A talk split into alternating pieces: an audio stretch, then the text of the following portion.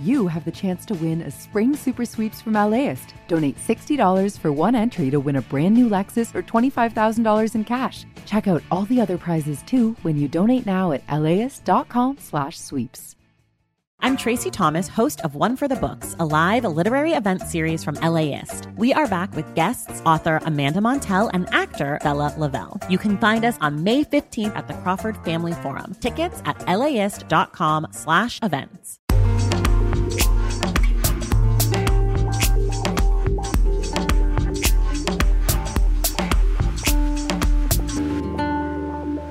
LAist Studios. I'm Antonia Cereijido, host of Norco 80, and welcome to the first of two bonus episodes for the series. Recently, I invited two experts on doomsday preparation for a virtual Q&A event, looking at preppers, prepper culture today, and the history of the phenomenon. These two guests are Paige Ferrari, a producer on the reality TV show Doomsday Preppers that aired on the National Geographic Channel from 2011 to 2014, and also Bradley Garrett, author of the book Bunker Building for the End Times. Before we dove into the topic of survivalism, I started first by asking Brad about his relationship to the city of Norco. Yeah, strangely enough, I I grew I grew up in uh, Riverside, California, right next to Norco, um, and we always thought of Norco as Horsetown. Uh, that was the the place we went when we were kids to sort of hide out in the orange groves and go ride horses. Um, it felt like a world away from LA, but also a world away from the Inland Empire. Um, you know, there was a lot of sort of tension in the, in those days, the the 80s and 90s, with sort of um, people moving to the Inland Empire and gentrification and sprawl, and people in Norco trying to retain a, a rural lifestyle. You know, um, keeping their land, keeping their horses, uh, building bunkers.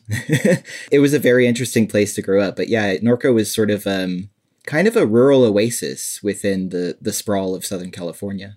You know, it's it's really good to hear you saying that also because one of the crazy things is that we thought we'd be doing a lot of this podcast in person, but the pandemic hit. We didn't actually get to meet the horses of Norco. So it's good to get another firsthand account. But you didn't know about the robbery when you were growing up. Had you heard of it? Well, so I was born in 1981 and it was a year after the robbery. So it wasn't on my radar. Um, you know, the the memories that I have of Norco are um, of, of tack shops and horse parades. They had this down the main street in Norco, they have this amazing parade every year where people bring out their horses and and the fire department brings down their fire engines. It, it feels like a very rural affair. But yeah, I didn't know about the robbery. I mean, I, you know, as we moved through the 80s and the Inland Empire became this sort of like, you know, battleground uh, of gentrification, a lot of that maybe was was buried to history. So it was really a pleasure for me to listen to the podcast and and sort of fill in my own personal history through it. That's awesome. And Paige, you started working on National Geographic's Doomsday Preppers in 2010, 2011? I think it must have been 2011 when I started. And uh, did you know a lot about preppers before working on that show? You know, I, I, didn't know anything. I didn't know what the word prepper meant, and I didn't know any of the terminology. Um, but once I started out, it, it, seemed strangely familiar to me. And I think um, that's because I'm from Central Valley, California. I'm from a town called Turlock, which is um, probably not that different from Norco in the sense that it's very much this rural oasis. So as I started to meet these preppers and cast them for the show, I was like, oh, I, I kind of know you. I kind of know you. You remind me of someone I know. How does the casting on a show like that work? Uh, well, for that show, it was really challenging because um, I'm sure, as Brad could tell you, one of the central tenets of prepping is operational security, OPSEC. So the last thing a real prepper would want to do is take my call and go on National Geographic showing their preps. So it was kind of like a seduction. We would go to um, conferences, we would go on message boards, and just kind of start these conversations, um, which were usually me sort of like asking just to see a little bit of the preps and then a little bit more and slowly kind of building a relationship where they trusted us. Watching the show though, you do get the impression that the people who do share are like very excited to share. Well, I think we were helped by uh, something I found to be like a, a, paradox at the center of prepping, which is that you're not supposed to tell anybody about what you're doing, but it costs a ton of money. It takes a ton of time. And for many people, it is their pride and joy.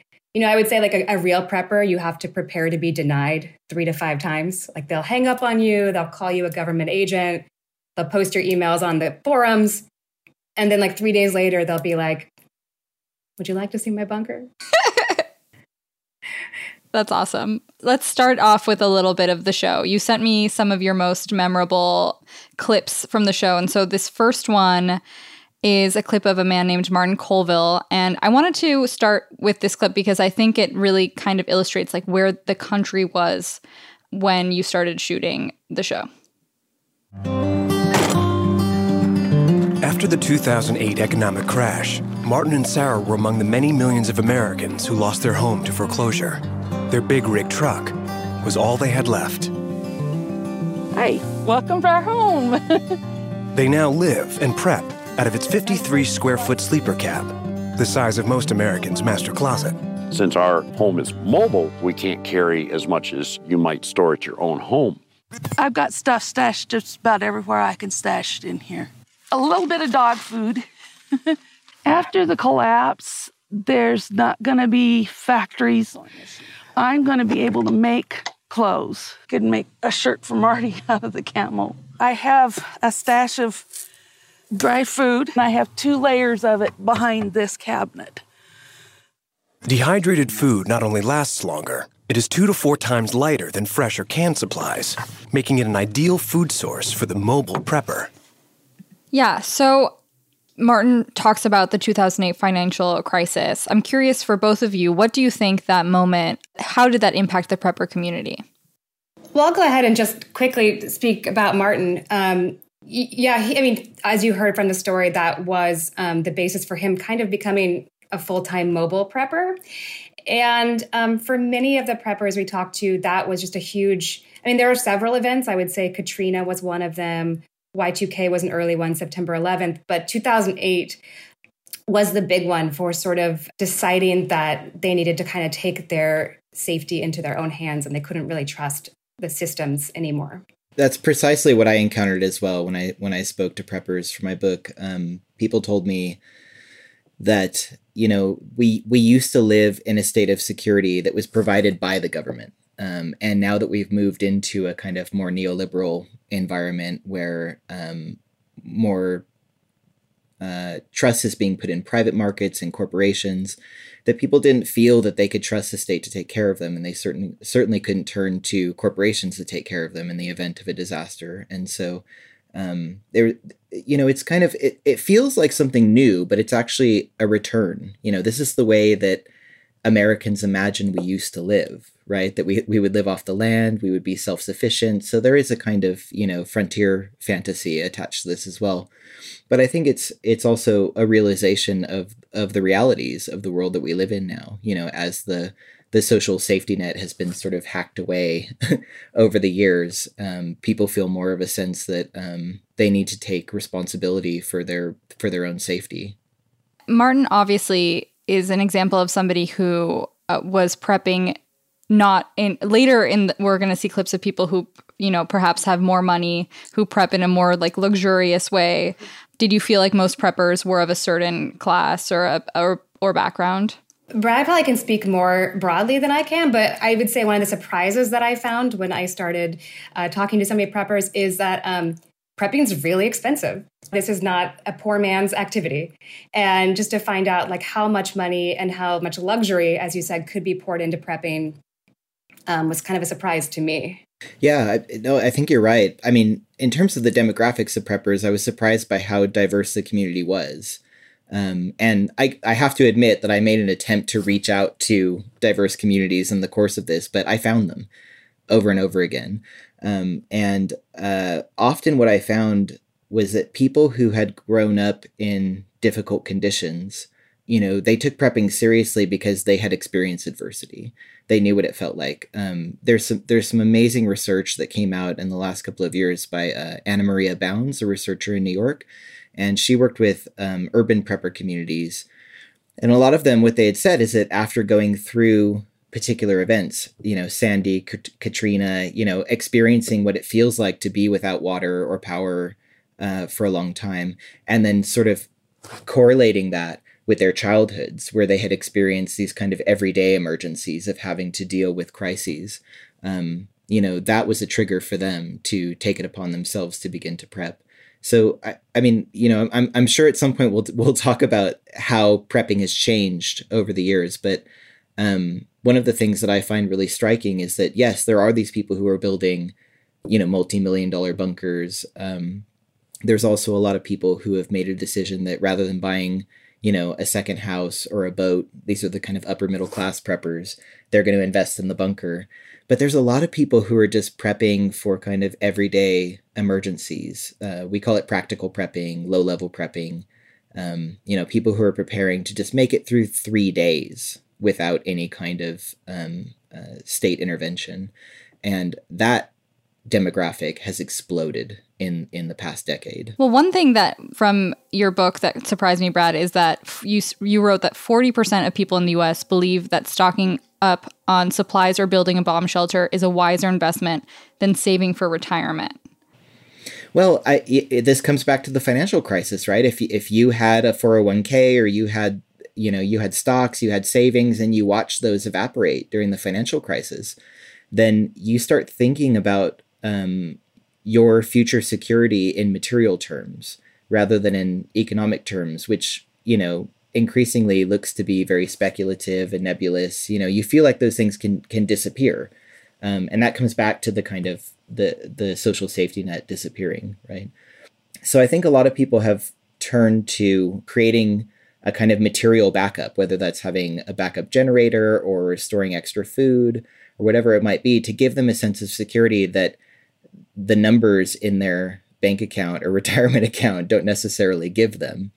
And uh, you know that makes sense as you know precarity increases that that people are going to look to um, their material surroundings you know the land they have what they can store what they can build what they can make as a marker of how they're going to be able to weather crises in the future i was going to add i don't know if you saw this brad but with martin one thing that really stood out to me is that he had experienced like precarity in his life before obviously. But you know very kind of late in the interview process he you know we, he revealed to us that his his wife who was prepping on the road with him also had cancer and they were trying to keep up with medical bills. And so in a way their prepping activities gave them also control or a way to control their thoughts of the future or what they could face next even though they were facing something really scary right in the here and now yeah, that's that's absolutely something I found um, with the people that I interviewed that um, you know the the world to many of these preppers feels like it's increasingly out of their control. Um, that the, the the existential threats that we faced during the Cold War, for instance, when we were thinking about nuclear war, you know, speculative disaster, um, have been exacerbated by climate change, by um, you know economic precarity, by fears of artificial intelligence, um, you know, all sorts of things that that people are worried about. And so um, I think it's a, I mean, just on just on purely psychological terms, it's a it's a natural human reaction to think, well, I'm going to take control of what's around me because I can't control those things out there. Um, so I, I write about the bunkers that people build and and the spaces that are being created by this atmosphere as the architecture of dread. I mean, I live I live in the mountains and I'm constantly thinking about wildfires like at any moment. There i'm waiting for one now. We had you know a, a year ago i was sitting here and i was i was breathing ash through this window. Part of that is because of our media consumption because we're aware of disasters taking place all over the world in a way that we wouldn't have been a few decades ago. But you know, a lot of that we also have to realize is is very real. You know, the frequency and severity of natural disasters, for instance, is is increasing every year. And it's a perfectly rational response to that to think, well, I can't control the climate crisis, for instance, but I can control whether I can evacuate if a fire is coming up this mountain. I think that leads well, sort of the architecture of dread over time leads very well into our next clip um, of Ed and Diane Peden. I am preparing to survive and thrive underground.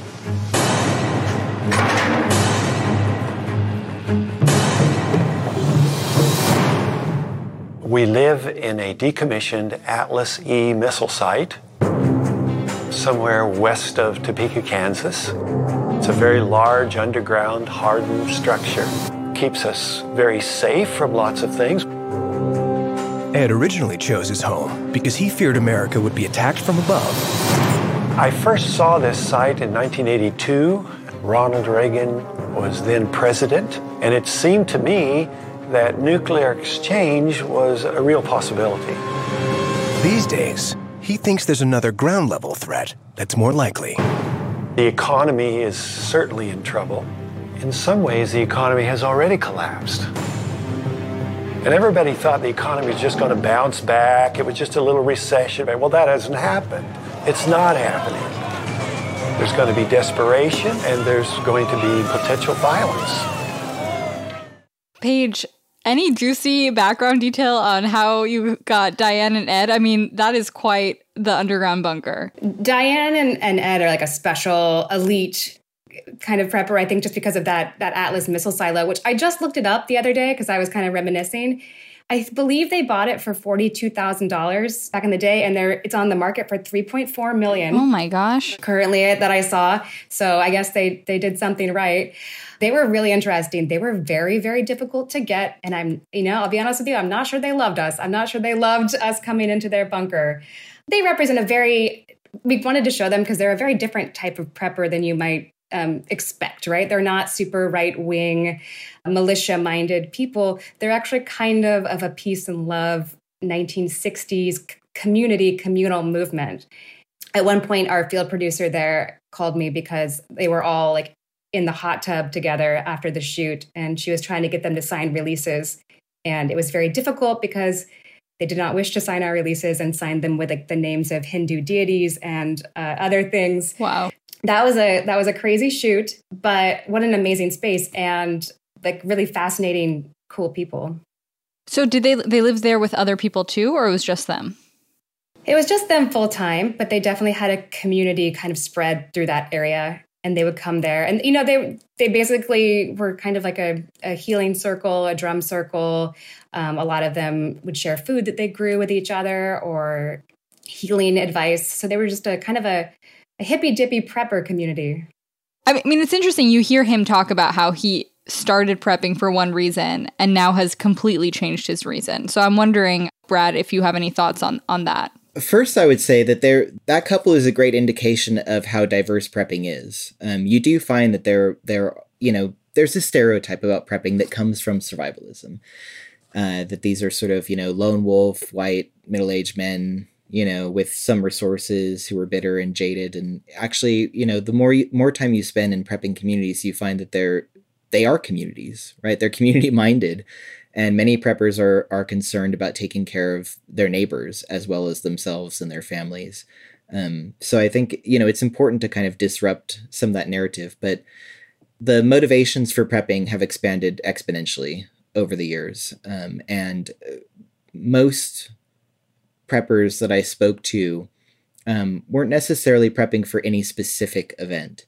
They were trying to prep for a range of events. And that's very difficult to do, right? Because if, if you're prepping for, um, you know, 14 days underground, uh, waiting out nuclear fallout, that's a very different preparation than prepping for an electromagnetic pulse that's going to wipe out all of your electronic systems. In the show, there was somebody else who also was afraid of an EMP, and I don't think I can. You explain that a little bit more what that is. So an EMP is um, there are two ways that they could be produced primarily. So one is through a coronal mass ejection. This happens naturally. Um, the sun every once in a while just sort of burps plasma, and you get these big um, electromagnetic interferences that hit the Earth's atmosphere.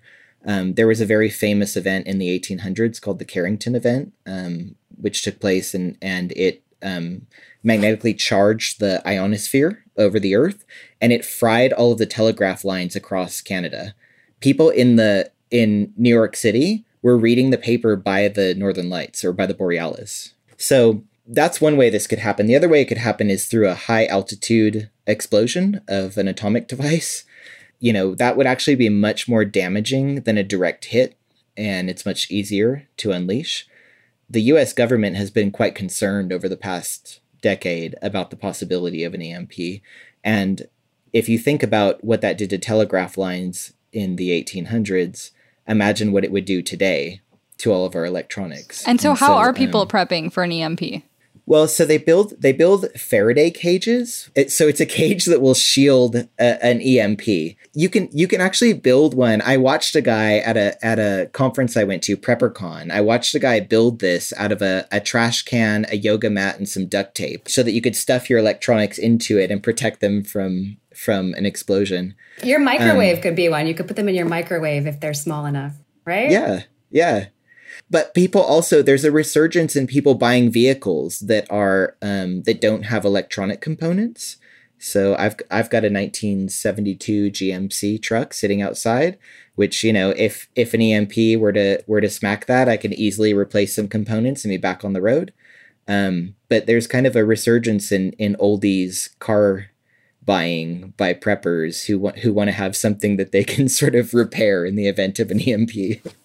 That's awesome. I, you, I would, yeah. If it happened, I would hope I'd be close to you. but how far do you get? You know, if there's no fuel. right. Right. You could wrap all your things in tinfoil if you just want like a really like makeshift one. Your your most essential electronics, right, Brad? Just wrap them up. Yep, you can. But getting back to your question, you know, you so you think about these events, you know, what could happen, what might happen. And once you start speculating about a whole range of disasters, the way that you prep for those becomes quite complicated and it looks crazy to other people, but it, it is based on science mm-hmm. in many cases and it, and it is quite a quite rational response to what might take place. I did say this in the podcast. I have like prepper tendencies. I have a rooftop like urban garden and actually this has been a very hard week for me because I spent months growing uh, tomato seedlings and this group of starlings like ate all of them. I know I was really upset. I was like up on my roof like chasing after these birds. So I uh and I understand the pride part too. Like Paige, you were talking earlier about like I was really excited for those tomatoes, and I'm very upset about this. But speaking of things that are people's pride, let's play a second clip of Eden and Diane. I didn't think I could live underground because I really enjoy light, the sunlight. The Pedens relieve the stresses of subterranean living in their own way. This jacuzzi, which Ed and Diana installed in 2000. Our hot tub here is not just about surviving. This is about thriving, and we love it. We don't get in the hot tub with suits because the laundry never rinses thoroughly. Nobody seems to mind. I mean, you gotta love a luxury uh, survivalist jacuzzi. I really love that. And in general, like the idea of like luxury and survivalism is very interesting to me. Brad, you wrote that you went to a luxury eco forest in Chiang Mai. So I'm curious, what was that experience like? Yeah, it was it was kind of incredible. It was a, a Canadian um, who had moved to Thailand. Um, he fell in love with someone he met at a video store, and he moved to Thailand. And he worked on oil rigs, and so he was sort of um, offshore for two, three months at a time. And he started reading these news stories about home abductions and murders and terrible things, and was concerned about his his family. Um, so he started moving into more and more fortified compounds, and then eventually, at some point, decided that they were just going to build a bunker because land was inexpensive and construction was cheap. And um, I went to see the bunker. It was just outside of, of Chiang Mai, and uh, it was an incredible thing. Uh, it was a kind of um, in a very, an, again, a very rural location um, and he had built this sort of block fortress uh, that had no windows on the bottom floor. It had sort of uh, traps. So if you got through, you know, the front gate, you could be trapped between the gate and the front door. Um, very advanced surveillance systems. But once you got into the building, um, it was open air to the outside and it had sunlight streaming through and fruit uh, vines, passion fruit growing from the walls. Um, there was a pool that was sort of sun drenched, and then and it was glass lined. And underneath the pool was a nuclear fallout shelter that was um, that doubled as a day spa.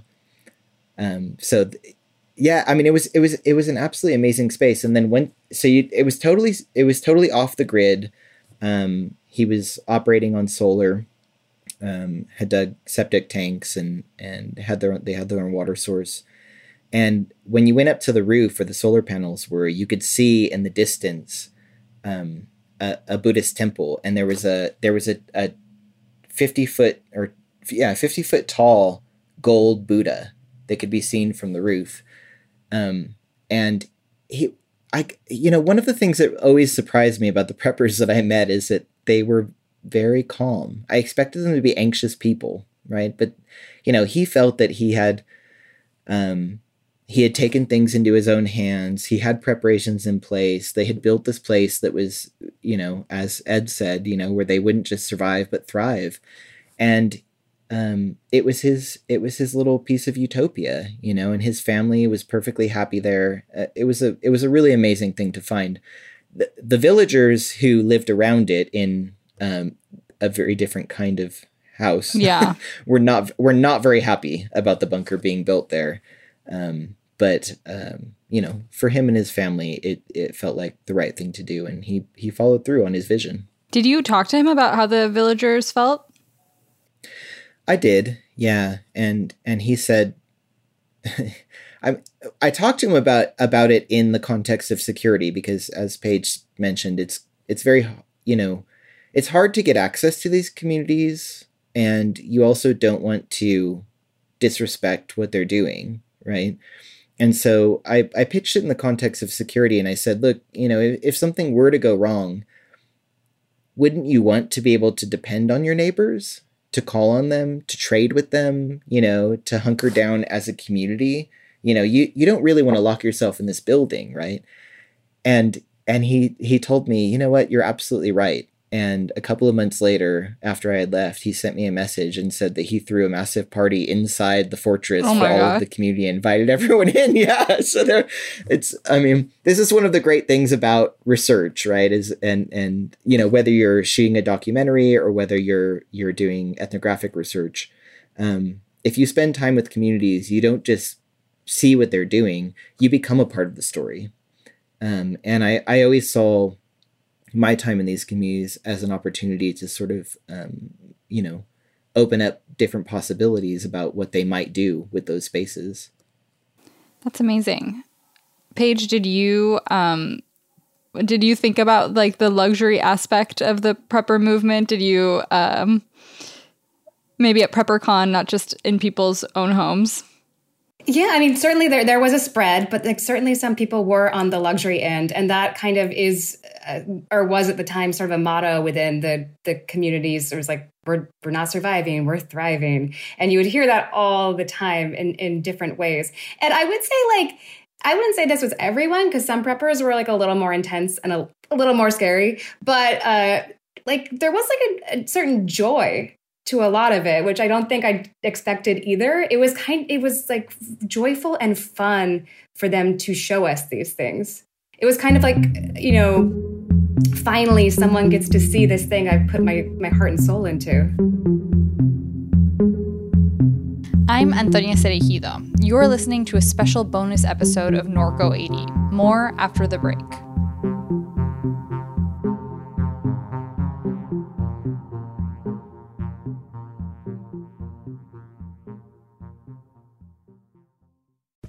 Imagine if you could charge your electric vehicle at the places you already love to eat, shop, and play. Whether you're at the movies, on your weekly grocery trip, or running errands at your local mall, Volta EV charging stations are built around your day to day and located in your community and nationwide. All you have to do is check in, plug in, and go about your day. It's EV charging made convenient. Download the Volta app to find your new favorite place to charge.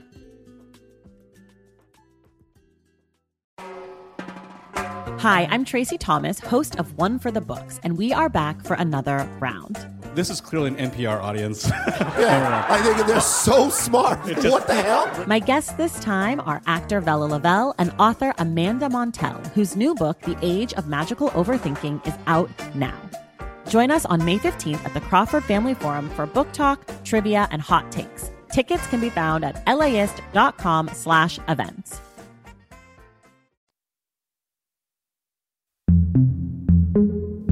So now um, we're, we're going to transition to someone who I don't think I would describe as as uh, calm, and I don't think Paige you would either. Um, our final clips are from a man named Tim Ralston. Something crazy is going to happen to him in this episode, but first we're going to play a clip where he talks about his invention, the Crovel. I do consider myself a prepper entrepreneur. James, have you seen this done before? Tim and his business partners, James and Nick, have made a career from inventing survival tools that they believe will give them an edge in the apocalypse. When we invent the product, we're thinking honestly of ourselves and our families and what we need to do if there's going to be an EMP attack. Cool. Today, one of their latest inventions has arrived back from the manufacturer. Nice. Gentlemen, Crovel meeting. It's called the Crovel. I came up with the idea for the Crovel when I was repacking all my bags. It's taking 13 different tools that weigh about 45 pounds into one tool, and it only weighs five pounds. So yeah, so maybe first you want to tell us a little bit more about Tim Ralston and how you found him, Paige. So Tim Ralston, I think, as he even said himself, we we saw him as our entrepreneur prepper, and he certainly was. And the Crovel was his invention. He brought Crovels to the office, which having those things around seems pretty dangerous now in retrospect. But like a lot of prepper inventions, it is actually, it's like, you know, it's linked to something that someone might carry in the military. It's like a lightweight, all purpose tool. But then it has this overlay of sort of machismo and kind of fun to it. It's like you can kill zombies with it, you can open your beer with it. So he um, was one of the people who was very excited to be on the show because he had something to sell. Brad, did you come across a lot of entrepreneurial preppers? The people who were clearly selling things that I met. Usually they were selling um, bunkers themselves or selling space in communities. In my book, I call them the dread merchants. They would prey on people's fears. They would tell people the world is getting worse. You know, if you don't invest now, you're going to be in trouble. And I made a very clear effort to sort of cleave them from the people who were moving into those communities. And a lot of those people that were moving into the communities, yes, they were buying security, but often that security was like an empty concrete shell, you know, in the middle of a prairie somewhere or, you know, space in a silo. And what I often found was that they had incredible minds for engineering, creativity, innovation. I watched one one of the preppers that I worked with he realized that he couldn't wash his clothes after we were in the bunker for about a week. And so he got a five gallon bucket and a plunger and drilled a hole in the lid and made a washing machine. oh, wow. and he washed, yeah, he washed everyone's clothes. It was, it was fantastic. And I, I found out later that he was a mechanical engineer. So yeah, I, I ran into a lot of people that, that had incredible visions uh, for what they were going to build. I was most impressed with the with the residents of these communities and how they um, uh, created systems of mutual support. You know, so you know how to do electrical wiring and you know how to grow food, and now we've got a community. Now we can make it through anything. Um, they would sort of piece things together. Uh, you know, skills with a community with complementary skills. And when you when you say the separation between the dread merchants and the communities, did, did you see the dread merchants themselves also as survivalists? Or like can you talk a little bit more about that di- that dynamic? Yes in the sense that if you didn't have tendencies to prep you never would have imagined building these communities but a lot of them struck me as uh, they they worked in real estate. They were selling a very particular kind of real estate um, and it's a, it's a real estate that is meant to alleviate anxiety about you know these fears that we have. Strangely i think it was effective in many cases. You know once people had made the investment and started building their bunkers they they did feel a sense of peace um, that they had they had put the money in the right place. But the dread merchants themselves um, many of them were were millionaires many times over. Many of them also had left space for themselves in the communities they built. So why would you do that unless you believed in what you were selling? I mean, I think there was an aspect of that. You're describing something that could be seen as like as predatory.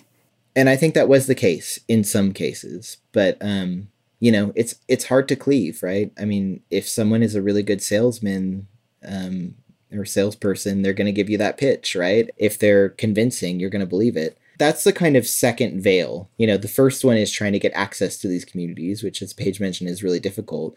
But the second one is trying to punch through the garbage. And there was one community that I went to in Texas um, where the CEO ended up being arrested by the FBI.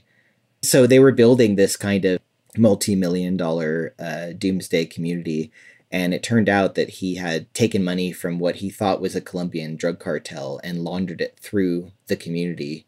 And it was a it was a sting operation, and the FBI descended on the community, and he's now in federal prison for a very long time. There is an aspect of that, right? I mean, the the more the world feels to people like it's going in a direction they're not comfortable with, the more there's an opportunity for for predatory doomsday real estate entrepreneurship. Yeah. You wrote that one of the most sobering moments was that when you were at PrepperCon, you saw bulletproof backpacks f- for children for sale.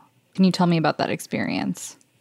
Yeah, this was obviously pre pandemic. I think it was 2018 I went there. There was a, a convention with about 10,000 people, people selling all sorts of things naturalist products, organic foods, colloidal silver, uh, EMP proof solar panels.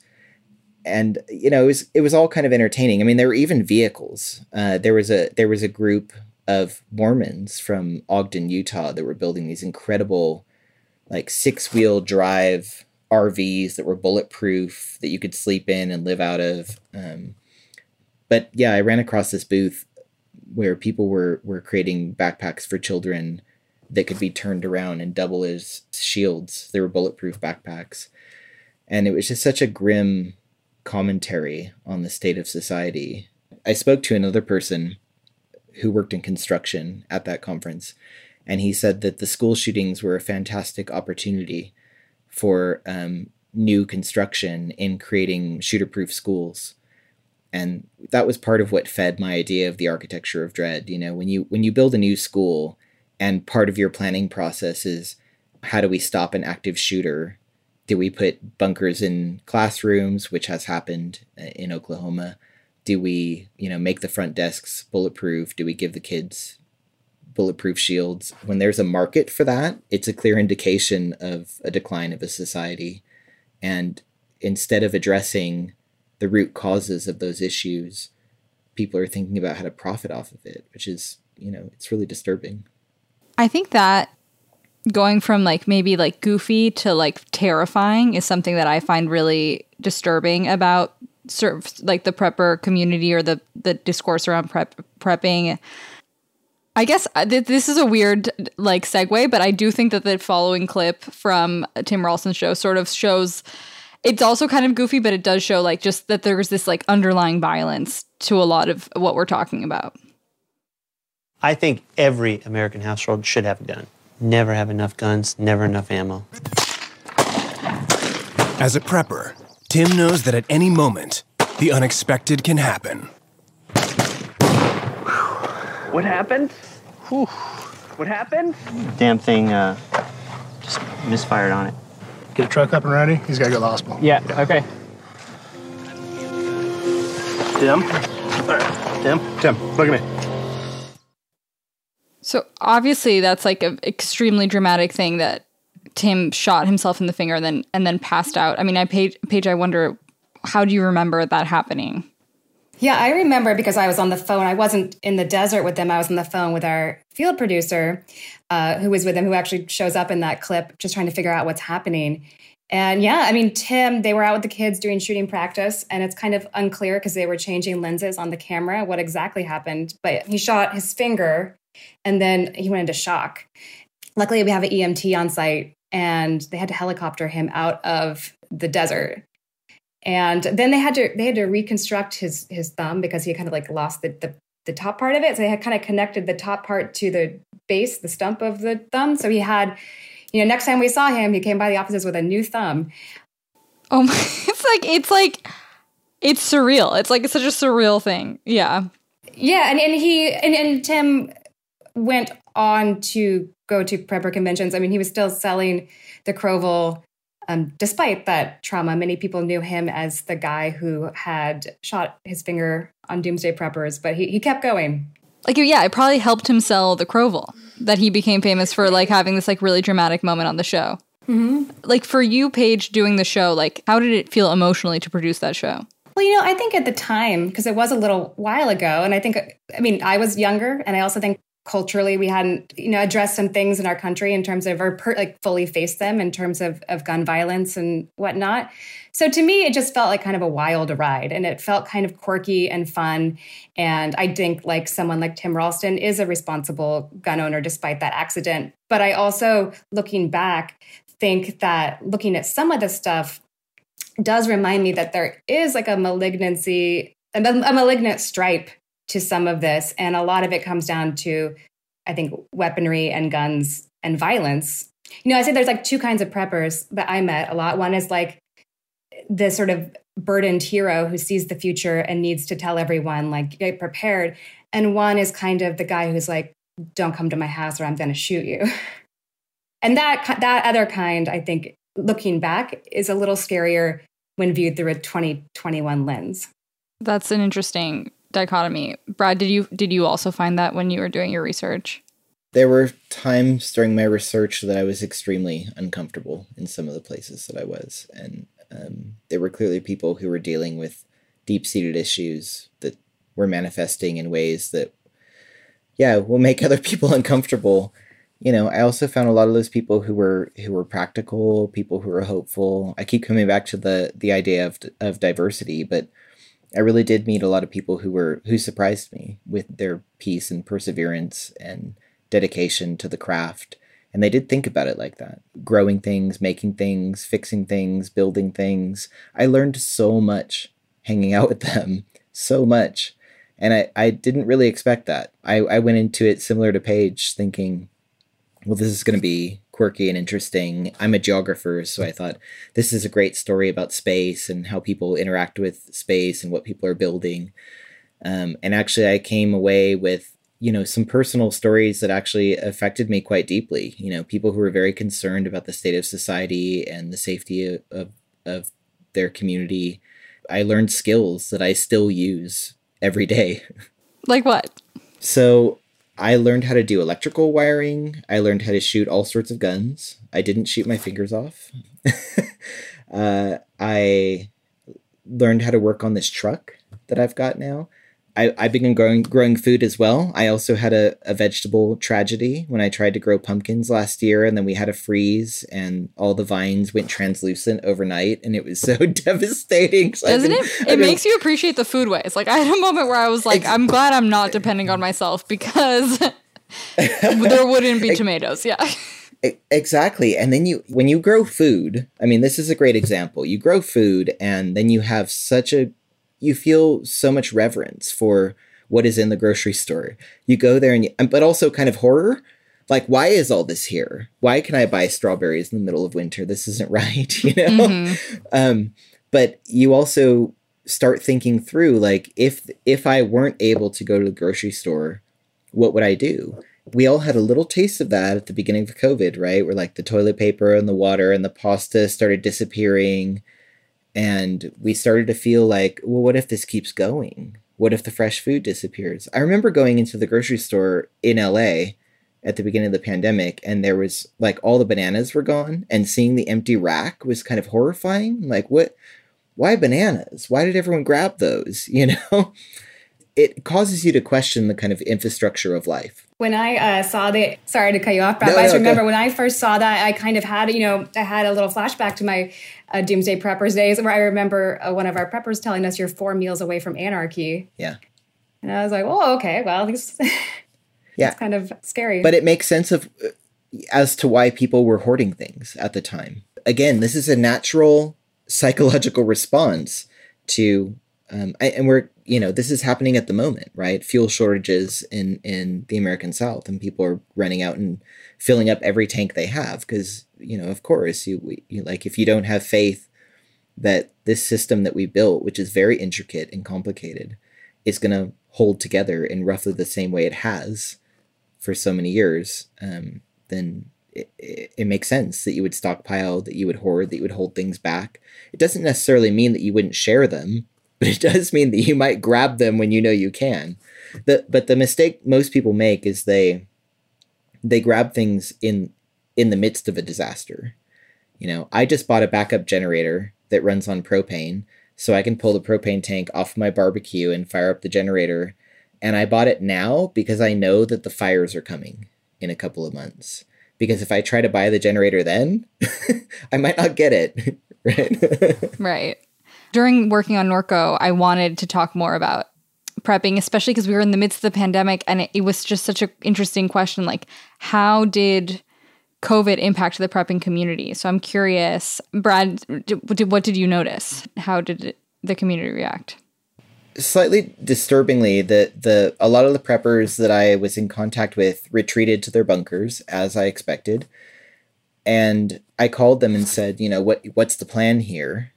And they said, uh, this doesn't seem like a huge problem, but we've got the resources to deal with it, so we're just going to hang out for a couple of weeks and see see how it pans out, right? There was one community in South Dakota called the xPoint. There, this is an incredible place. There's 575 concrete bunkers. They were built during World War II to store munitions, and now it's home to about 50 or 60 families they retreated into their bunkers and after 14 days were able to emerge inside uh, their own bubble that they had created, right? Like everyone had self isolated. They didn't need to go out to get groceries. They started growing food and they were anticipating something much worse than what happened. And that, that sounds callous now, given how many people have died and how much, you know, tragedy this pandemic has produced. But they were prepared for something much worse you know, so like two weeks into this, I'm scrambling to find bottled water and pasta, and they're like having a barbecue with 40 people outside with no masks. You know, it was it was kind of weird to watch. And I'm like zooming in. I'm like, "How are you guys doing?" They're like, "We're fine. Do you want to come to the bunker community?" And I said, "I can't because I've got family members that need my help. You know, I can't I can't retreat." But most of them, after about a month, they left. They went home. They went home happily saying, This isn't the disaster we built the bunker for. It was a good insurance policy, but the fatality rate was not 10%, it was 1. So we're going home and we'll, we can manage this on a day to day. It was kind of horrifying, but it also gave me a little bit of hope. Like, okay, well if they're if they're feeling like this is a manageable crisis, it probably is. And they did tell me, you know, this isn't the moment to pull the trigger. Other bunkers that had were that were sort of like more um, uh, elaborate multi-million dollar bunkers. They never even asked people to retreat to them. They said this isn't this isn't what we're waiting for. Don't worry about it. This isn't when what is the term? When shit hits the fan? You know there's another term uh, the the end of the world as we know it teotwaki which Paige ran into i'm sure but this was the end of the world as we know it. I mean the world that we're emerging into now as we all get vaccinated is going to be a different world. We're experiencing it right now. It sounds like it didn't have a major impact, which I think is interesting. Like it doesn't sound like the, they're like, oh, we're just right on track, like we were gonna be doing. Um, we're wrapping up, so I, I did want to end with Paige. If you like, if what was your reflection after working on the show? Like, what was your what did you feel like you had a big takeaway after producing that for a couple of years? Yeah, I don't I don't know. Like I kind of like hear it when Brad's talking too. Like I feel like um very protective a little bit of some of the people that I met because I do feel in many ways they could be viewed as crazy or dangerous in some way that I did not find. I found the vast majority of them to be extraordinarily gracious and to be displaying sort of qualities that are like very, you know, like good American qualities such as, you know, self sufficiency and independence, that stuff I, I, do think one thing I do think back on, and I think we did not go into into the show and was a little naive, is that there is another stripe of sort of the sort of maybe closer to survivalist than prepper. I would say that maybe doesn't have communal best interest at heart, and I think sometimes I.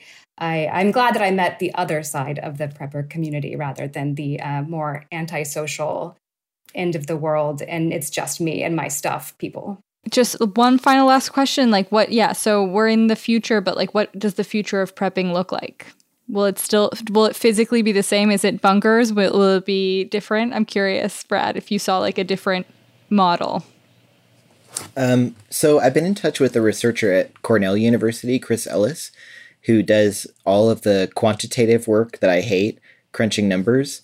And he's been going over FEMA data about uh, preparedness. Um, and he emailed me two days ago and told me that recent FEMA data indicates that more than 13 million Americans are prepared to survive for 30 days without food, water, or infrastructure of any kind, which absolutely shocks me. So I, I feel like I feel like we're turning a corner um, in the sense that you know we're prepping. You know, as Paige said, it might have been seen as as you know kooky or strange or weird or elite. Um, it might have required a lot of money or time or effort. I think we're seeing a lot more people now um, working through prepping on a on a more practical level. You know, installing solar panels, um, stockpiling a bit of food, you know, getting off the grid, and that it's kind of dovetailing with with our desire to become more sustainable in the context of climate change. I, I feel like the future of prepping is self-sufficiency, but it's self-sufficiency in in the name of community, right? Like like we're all going to do better the more people uh, can take care of themselves. One of the preppers told me at some point that it's like it's like when you're on the airplane and they tell you to put the the oxygen oxygen mask on yourself before someone else, right? Like you, you have to make sure that you're okay and then you can go and help other people. And I, I think, I mean, it's a hopeful message, but I feel like that's where, where we're headed. That was Bradley Garrett, author of the book Bunker Building for the End Times. Also joining us was Paige Ferrari, a producer on the National Geographic reality TV show Doomsday Preppers. Please stay tuned for our next episode on gun culture, where we talk to the host of the NPR series No Compromise and to scholar Michael Sierra Arevalo. Thanks for listening.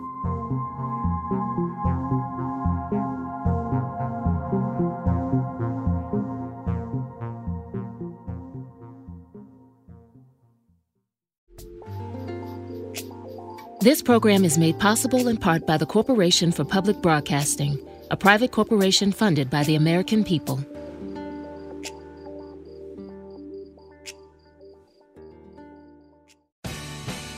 The LAist Spring Super Sweeps is happening now. You can win amazing prizes while supporting your source for local fact based journalism. One lucky grand prize winner will get to choose a brand new Lexus or $25,000 in cash. Other prizes include an electric bike from Juice Bikes and $1,000 gas gift cards. Your donation of $60 gets you one entry to win, and the more you give, the more entries you get. Donate now at laist.com slash sweeps.